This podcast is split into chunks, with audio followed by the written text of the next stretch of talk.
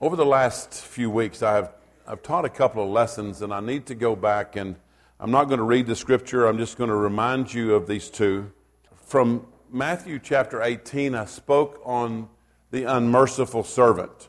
There was a king who, going through his accounts, realized that there was someone there who owed him millions and millions of dollars.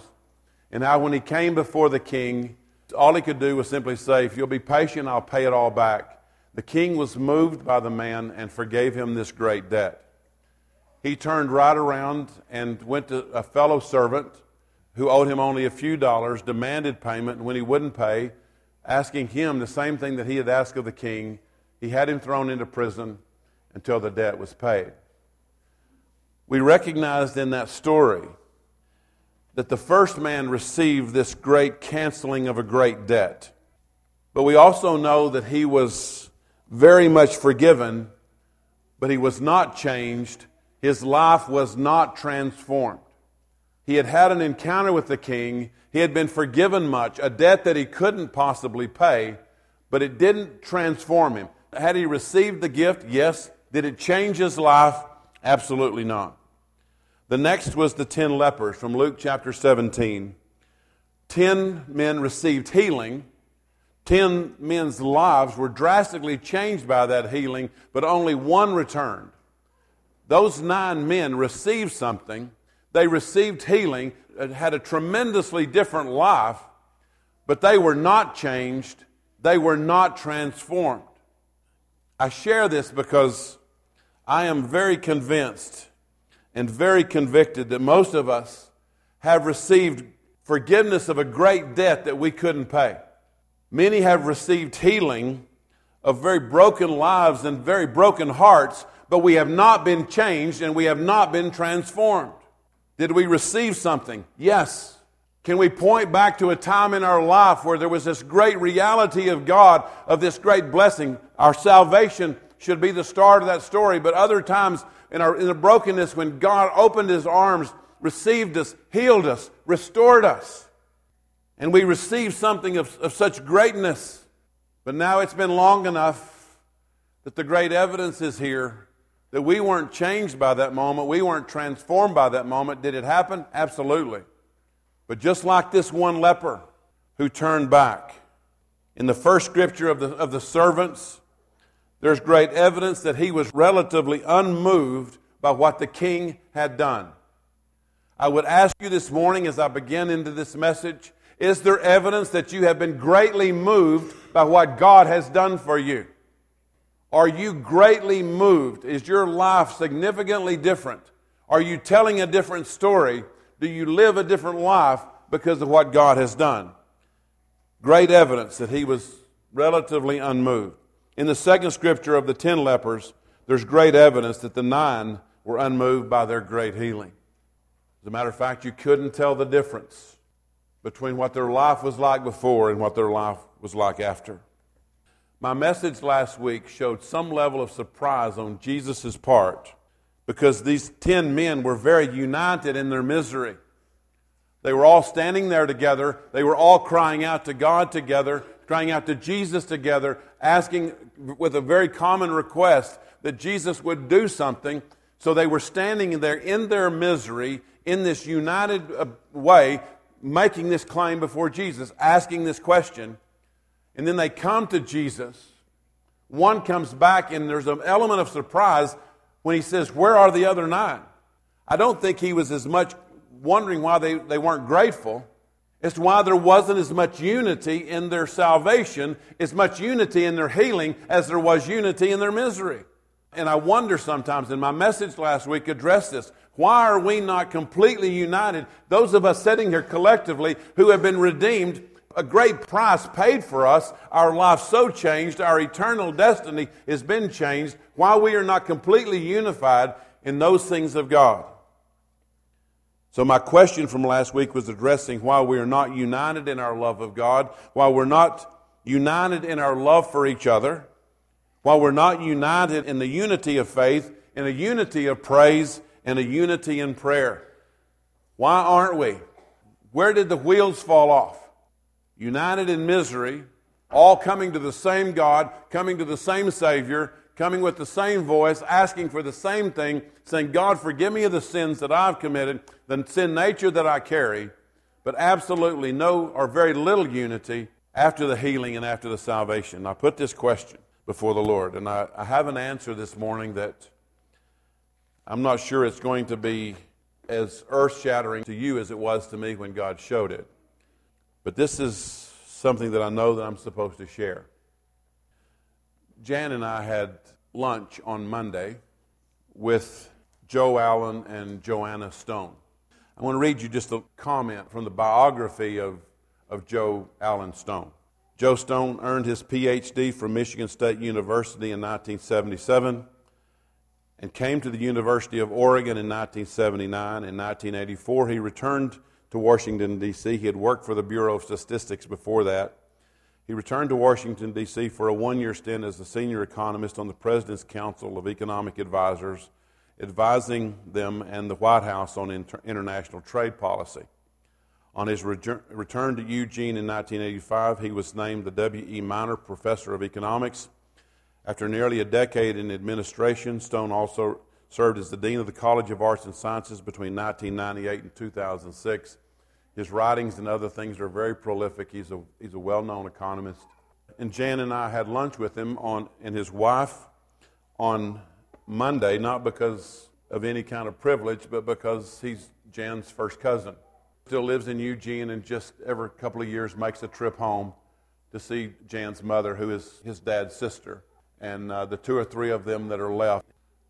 When I walked into the house and, and he stood up, I had forgotten that six years ago he had a massive stroke. His left arm is useless, in his words, his left leg, great difficulty. I had an opportunity to just talk to him alone for just a few minutes. There was something in his story that I knew I needed to hear.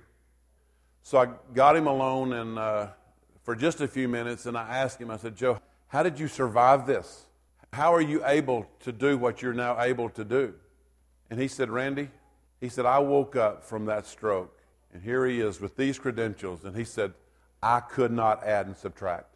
I couldn't add two numbers. I couldn't add two and two. My brain would not process it. And he said, the difficulty was that I could remember the man that I used to be. That didn't go away. And here I am now, this man who can't add and subtract, trying to mentally and emotionally handle this, figure something out. I stood there with tears in my eyes as he began to share, and some of these things are too personal and I can't share them. But I, I asked him, when you couldn't feed yourself, when you couldn't get your hand to your mouth, when you suffered this mental and emotional anguish of being so drastically altered by this devastating event, I asked him how he overcame such anguish. And he spoke of family and friends. He spoke of Joanna, his wife, their daughters, and their son. He spoke of his colleagues. He, he said when he was in, in rehab, the coach for the University of Oregon football team came and just brought him T-shirts, shirts, socks, shoes, everything he could possibly need in the rehab facility, and so much more than he could ever have uh, have used. They brought to him because they cared for him. The patients in the next room would tell him, "I'm so glad that your family comes. I'm so glad that your friends come. I'm so glad that your colleagues come." Because he said day after day, the rooms would be empty. And the people in the rooms around him said, we, We're glad when they come because we get to overhear y'all's conversations, and it helps. I'm not sure mentally and emotionally I can even begin to adjust to think of what he was going through. I can imagine a little bit. He spoke of doctors and nurses and those healthcare professionals that were so amazingly good and therapists who gradually put him back together after such a great fall. And he came back and he taught six more years at the University of Oregon, and he's still there helping students. He's 66 years old. This happened when he was 60. Still helping students and doing all the things that he can possibly do, even in his retirement. I asked him how he made it, and with great simplicity but with great profundity, he made this statement. Caught me off guard. He said, Randy, I once thought that gratitude was the gift that I would give back to others when I was the recipient of a gift or an act of kindness. Through this stroke and this long recovery, I have discovered that gratitude is a gift that was given to me. Now, I heard that, and, I'm, and, and it kind of sets me spinning. He said, I first thought that gratitude was the gift I gave back to others when they would do something for me. And he said, then I realized that wasn't the case. The difference that was made in his life that brought him out of, partly brought him out of this great difficulty, was that he says, I realized that gratitude was the gift that had been given to me, and it was what and it was out of that gratitude that things began to be restored. It was out of that gratitude that it became a place of life. Out of that gratitude, many, many things had changed. It says it brought great determination. I just stood there in front of him just crying. I asked him for permission to share this, part of this, with people around me. And he certainly said, absolutely. I put his statement that where he left off, I put it before the Lord. And I said, Lord, there's something here. There's something I need to know based on what he just told me. And that truth kind of brought full circle this why so many of us receive something from God, but we're not transformed. What happened? What broke in that moment? Because it would seem such like such a natural thing that if we're going to receive this gift, if we're going to receive this great gift of salvation, this great gift of deliverance, this great gift of healing, that we ought to flow so naturally, like the one did who returned, that we ought to flow so naturally into that praise and worship. Something is broken. Something happens in a moment right here. And with those words, it hit me. When your child is standing there beside you and somebody walks up to them and they hand them a gift or they do something kind for your child, what do you automatically say to that child? Say, thank you. It hit me. The reason that we're not transformed, the reason we're not changed, is because the first gift that God wants to give us, not, not our response, but the first gift that God wants to give us that will bring us into that other life is gratitude. And most of us would say, Well, I'm very grateful for what God has done for me. No, that's our, that's our trying to say something back to God. This is that hard but small difference. Gratitude is not something we give, gratitude is something we have to receive. The very natural overflow then of that gratitude that God gives us will be expressed to others in our thank you and our appreciation. But we first have to receive that gift of gratitude before our gratitude can even be profoundly expressed. Do you think the other nine who didn't return were grateful? Yeah, they were. I'm sure if they'd have seen Jesus on the street, they would have been glad to say, Man, that was great. I'm so glad that you did that. And they would offer it back to Jesus as a comment of appreciation for what he had done. That's typically our praise. This one who came back somehow strangely had received something powerfully different. What would stop him in his tracks? He was going like the rest of them. All of them's bodies were being transformed at the same time. All of them were going to the priest so that they could be declared clean, so that they could go back to their families.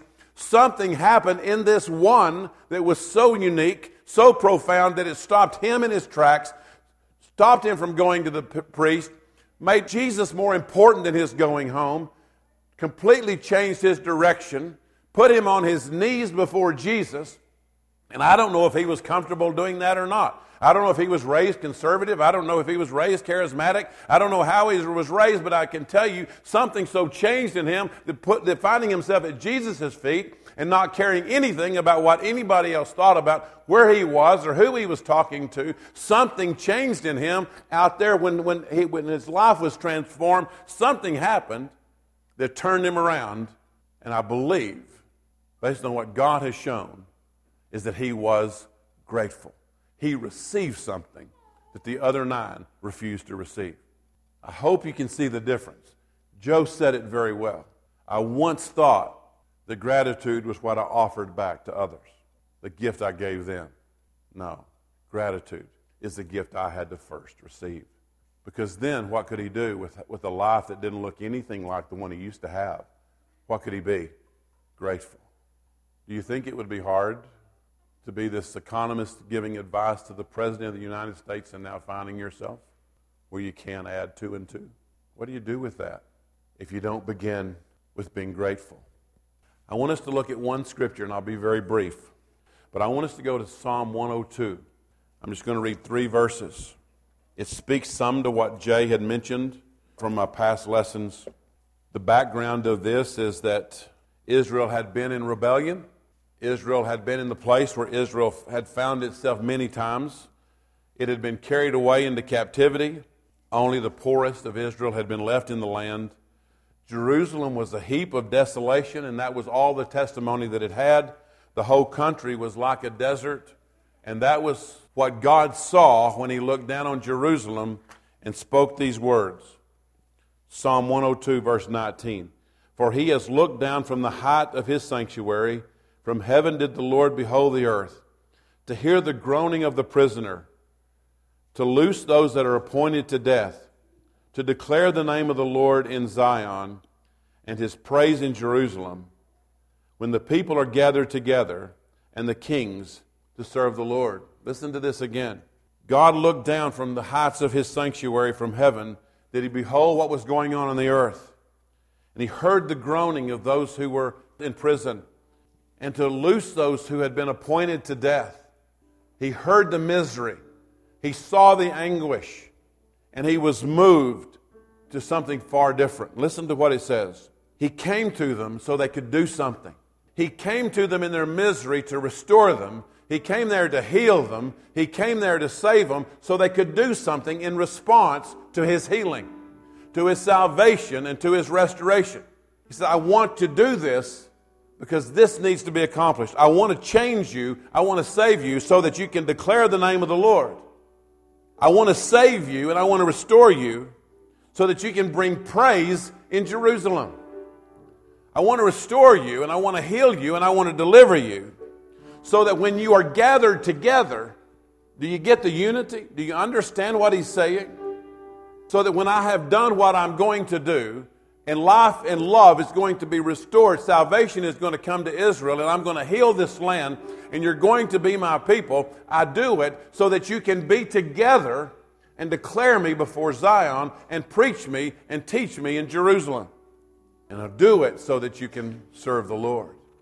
He saw the devastation, and he heard their cry, and he responded. Charles Spurgeon, preaching on this passage, call that verse eloquent gratitude. Simply being grateful for what God had done. Simply grateful for the salvation that He had given, the healing He had brought, and the restoration He had brought to a nation. Simply being eloquently grateful so that the name of God would be declared, so that people would be served, and there would be praise once again in Jerusalem. I think that's why Jesus was surprised that the nine didn't come back. We don't know the reason, but I do find this equally amazing. Here we are, the majority of us, if not all of us, touched by the love of God and the salvation that He brought. And I think it's odd that the unity that He speaks of, that Jesus expected, has strangely given way to this thought within the church that I'm saved I'm this independent character before God, only accountable to Him. I'm unique in the way that He made me. I'll express myself the way that I want to. I won't do anything that's uncomfortable to me because in my healing, I'm completely independent. I stand alone. I justify my actions. I justify my opinions. I justify my behaviors. I rationalize all the things about me completely upon one basis, and that is I, am accountable only to God. And God is saying, But I did this so that I could pull you together, so that you could be a spiritual house, so that there'd be one that is being recognized and a unity among us. And we fight against the unity. The world ought to be able to see that we are unified in the way that we love one another. That should be the first and greatest evidence that something powerful is happening here because we love one another will be known by it. We should be unified in, in our love for Him. And just like the one who returned, I don't care what anybody around me thinks. I have an audience of one. We all collectively have an audience of one that says, I don't have to yield. I know who I am. And in that reality before God is those of us who are saved, restored, and healed. We bow on our knees and we cry, Holy. If you're not grateful today, if you haven't received that gratitude that He wants to give you so that it can pour out of you very naturally and tear down the boundaries and tear down the borders, If you're not grateful today, I promise you someday you will be because you're going to stand at the judgment seat and you're going to stand there looking at Jesus face to face. And the only regret you're going to have is, I wish I would have listened. I wish I would have made that free will choice that Jay was talking about, about this kind of soil that I am. I wish I would have done it when I was 10 or 12 or 20 or 25 or 30 or 40 or 50 and not coming to this reality today as I stand before Jesus, wishing that my life had been the absolute evidence of a grateful heart before the Father. Just to be grateful. Have you received much? Have you been changed? Have you been transformed? The world will make its own assessment. Your friends will make their own decisions about who you are. The question is simple Does your life now look radically different than it did before? That's the real test. Do you value something very different now than you did before you were saved, before you were healed, before you were delivered? Do you value something? Do you worship differently than you did before? How different does your life look as a transformed person, changed radically? Wouldn't it have been strange for Paul on Friday nights to go out and persecute Christians for old time's sake? Wouldn't it have been odd for him to hunt down Christians and put them in prison and just laugh about it you know, this is, this is what I used to do. Don't do this anymore. I just do it every now and then for fun. No, because Paul met Jesus on the road to Damascus. And everything that you see in Paul's life after that moment was radically different because he was transformed. He was radically changed. That's the question this morning. Are you radically changed? Transformed? Grateful? Have you received what I believe was the first step did you receive the gratitude that He wanted to give you so that you could express it then in worship? So that the worship was not coming out of you trying to say, God, thank you. It was the gratitude He gave you that was now being freely expressed, pouring out of you without boundaries and without limit. Lord, we come to you this morning thanking you, knowing, Lord, that gratitude is a gift that you have to give us, just like your love. We can't love well until we receive your love first. We can't be truly grateful until we receive that gift of gratitude first. And I know, Lord, I know for myself, I know for this body that once we turn and receive that gift of gratitude, the way that we express it will be drastically different. The evidence will be mighty and powerful, not only in, in our praise, but in everything that we do. Because it will show in the way that we love each other, how we greet each other. It will show, Lord, in how we help and how we assist those around us. I know, Lord, without joy, it'll be obedience with absolute joy. It will show on our faces. It will radiate from our lives that we are grateful to the one who saved us, who paid such a price for us, who came to bring healing in those very broken moments, in those moments of desperation. And I pray, Lord, that our lives would be a constant and consistent witness of the dynamic difference that you have made. Because we know, absent you, there is no hope. There is no change, there is no healing, there is no transformation. So we come to you in Jesus' name with grateful hearts. Amen.